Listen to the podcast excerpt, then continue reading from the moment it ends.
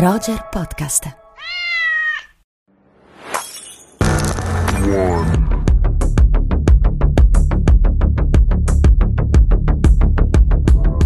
Ecco, siamo partiti, siamo partiti. Oh, molto bene. Ciao a tutti, ciao a tutte, bentornati al nostro Rubik. Ciao Simone, ciao Andrea, come state? Molto bene, Malvina. Tu? Non c'è male, ho un certo freddo in realtà. Oggi a Roma fa freddissimo. È finita l'estate, che non è mai iniziata ancora. Quindi, insomma, lì come va?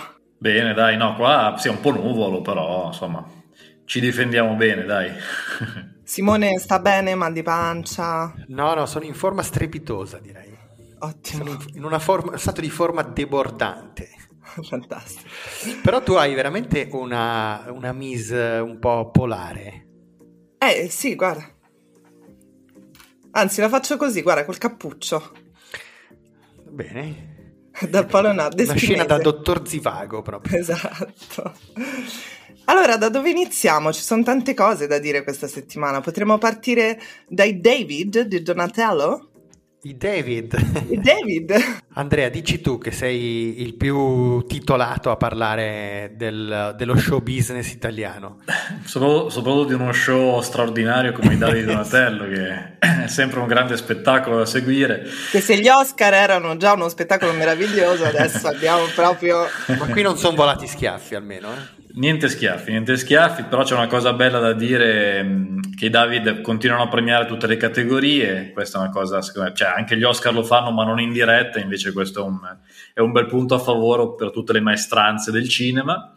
E sui premi, diciamo che secondo me è stata una bella annata per il cinema italiano, dei cinque candidati al miglior film e miglior regista, che erano Freaks Out, Qui rido io, Ennio, È stata la mano di Dio e Aria Ferma. A me sono piaciuti molto 4 film su 5, quello che non mi è piaciuto, non, forse ve lo ricorderete, è Freaks lo sappiamo, Out, però lo sappiamo, è Freaks Out. è Freaks Out, però è una bella annata secondo me, con anche dei bei premi. Io sono piuttosto contento, dai. Sì, sì, anche dei bei titoli. Certo.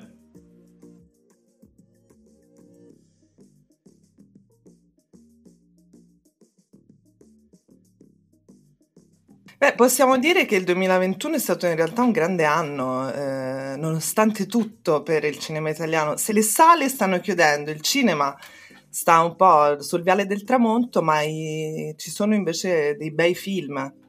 E nascono anche delle nuove autrici, dei nuovi autori, per esempio Piccolo Corpo di Laura Samani, io sono molto contenta del premio a questo film. Sì, ne parlavamo qualche tempo fa, no? Esatto. Di questo film che è molto sorprendente, direi anche piuttosto ambizioso, che per il cinema italiano non fa mai male. Bene, beh, direi di passare ai consigli per il weekend a questo punto.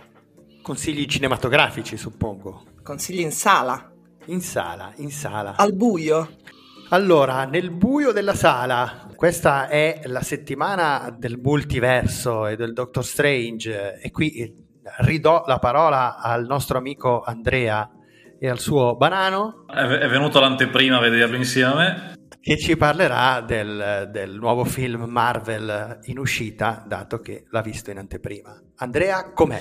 È un film, secondo me, impressionante, ve lo dico in termini positivi da un punto di vista produttivo, perché la Marvel ha avuto il coraggio di dare ampia libertà a Sam Raimi per fare questo film, che è davvero è un, un horror. Dire altri generi è sbagliato, perché questo è un film che parla di streghe, parla di morti viventi, parla di resurrezioni, parla di libri per evocare i demoni. Questo è veramente l'horror della Marvel e Sam Ci Raimi... sta convincendo, eh? E infatti stavo per dire Simone correrà adesso a vederlo. Sam Raimi è incontenibile e fa davvero una sorta di grande calderone anche di citazioni. C'è anche Carrie lo sguardo di Satana di mezzo, ma c'è soprattutto la sua trilogia di Evil Dead della casa, L'Armata delle Tenebre, c'è anche Bruce Campbell con un bel cameo. È un film che magari al di là di questo può avere qualche così limite narrativo, un po' molto spiegato, un po' didascalico, però un bel chi se ne frega da parte mia perché è davvero uno spettacolo trascinante e produttivamente qualcosa che io non mi sarei mai aspettato, perché si sente molto il regista, che in un film del Marvel Cinematic Universe è una cosa rara, poi è un, è un bello spettacolo, bisogna un attimino magari dimenticare qualche possibile lacuna che può avere perché davvero può essere un, un film tutto da, tutto da, godersi, tutto d'un fiato e anche con qualche spavento vero che, che genera. Bene, allora andremo sicuramente a vederlo e poi in realtà eh, riveliamo questo, questo, aneddoto, che noi facciamo una scaletta in cui c'è l'ordine tu, delle cose. tu esatto. la ribalti sempre, la fai e la disfi. Sia io a redigerla, esatto. poi non la seguo mai assolutamente perché mi accorgo ora che in realtà eh, ho invertito i due consigli in sala.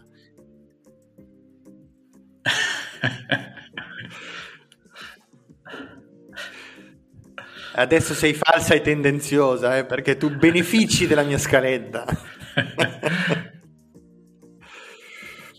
abbiamo saltato, abbiamo invertito l'ordine degli addendi, ma il risultato non cambia come recita la proprietà commutativa, e cioè eh, il servo, che l'avevamo già anticipato nelle scorse settimane, è tornato in sala, eh, è ancora in qualche sala, forse, speriamo, ed è un film che concorderete con me, va assolutamente recuperato, possibilmente in sala. Se non ci riuscite o abitate in un luogo in cui purtroppo il film non c'è, recuperatelo con altri mezzi, ma è un film straordinario. Stavo dicendo questo, che è un film del 63 di Joseph Losey, sceneggiato da Harold Pinter. Questa nota di merito è un Harold Pinter drammaturgo che ci ha lasciato nel 2008, che, a cui io sono legatissima. Ehm, ha scritto delle bellissime cose, tra cui questo film, che è un film infatti di dialoghi molto importante, non solo di regia, no? i grandangoli, ricordo, i deep focus, quelle cose meravigliose di quegli anni lì, ma anche di grandi dialoghi ed è un film sull'inversione um, dei ruoli servo-padrone, detto in due parole, quindi anche in realtà un thriller sui rapporti di classe. Sì, e aggiungo soltanto anche una grandissima prova d'attori di Bogard, ma insomma tutto il cast. E, mm, è un film molto, molto potente, Malvina ha detto tutto benissimo, i rapporti di classe, i dialoghi, anche una grande regia di Lose che è un autore un po' forse sottovalutato oggi, si, eh lo sì, si ricorda eh sì. un po' poco, ecco, invece ha fatto davvero tante grandi cose. Assolutamente sì, e tra queste eh, la più celebre, non l'unica grande cosa che ha girato, ma la più celebre quantomeno è Il Servo e quindi il nostro consiglio è di andarlo a recuperare.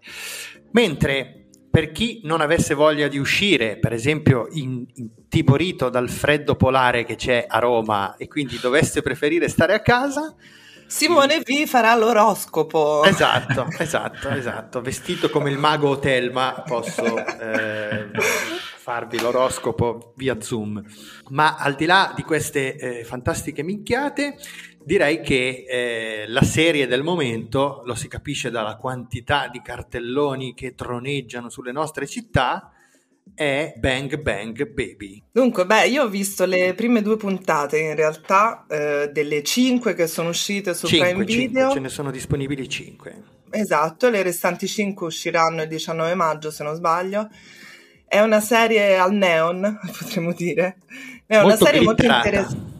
Sì, molto interessante che ricorda un po' l'astrazione visionaria, diciamo, delle serie di Ammanniti da un lato e la mh, la buona confezione, l'ottima confezione dei progetti di rovere. Insomma, mi, mi vengono in mente queste, questi due poli della serialità italiana che funziona. D'altra parte, intanto è la storia di una ambientata negli anni Ottanta, è la storia di questa ragazza di 16 anni che vive a Bussolengo, se non sbaglio, con la mamma Esatto. Ehm, ha un babbo eh, morto, ucciso dalla malavita quando lei era molto piccola, bene, noi scopriamo immediatamente, quindi non svelo molto, che in realtà questo babbo non è morto e ehm, diciamo il tentativo della ragazza di, di avvicinarsi a questa figura, ovviamente man- che manca nella sua vita, sarà poi un avvicinarsi anche alla famiglia al sì, lato sì. della famiglia che la madre aveva allontanato, che è il lato dell'andrangheta, diciamo,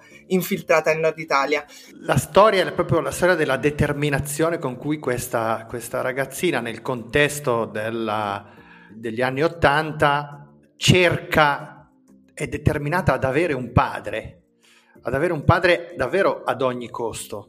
E in un certo senso questo padre continua ad essere assente anche quando, quando è presente, anche, anche quando compare eh, nella, nella, storia. Il padre è interpretato direi bene da Adriano Giannini, tutto il cast gli attori sono molto bravi. peraltro funziona, funziona, piuttosto bene.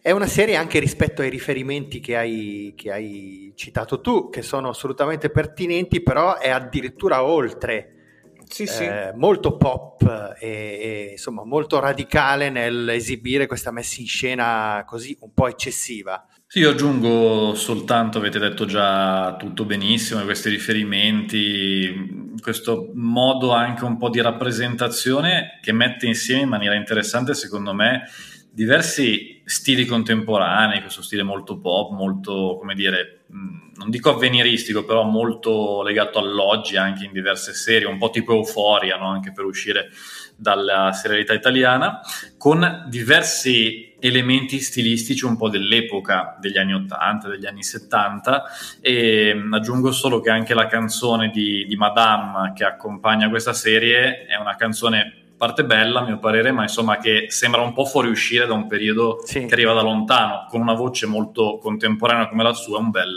è un bel ibrido un po' emblematico di questa operazione. Però secondo me il momento top di queste cinque puntate, non so se eh, Malvina ci sia già arrivata, non lo spoilerò né per lei né per chi ci sta ascoltando, ma è una scena accompagnata da felicità di Albano e Romina, che secondo me è il momento più alto di queste cinque puntate. Dobbiamo ancora arrivarci allora, io non ci sono ancora arrivato. No, no, è un momento straordinario. Cosa lanciamo, Madame o Albano e Romina? È una sfida, è una sfida in cui sicuramente se lanciamo il sondaggio vince Albano. Bene, Quindi... direi di metterle entrambe. Mettiamole entrambe. Mettiamole entrambe. E oh, ci vediamo settimana prossima allora. Ciao a tutti. Ciao. Ciao.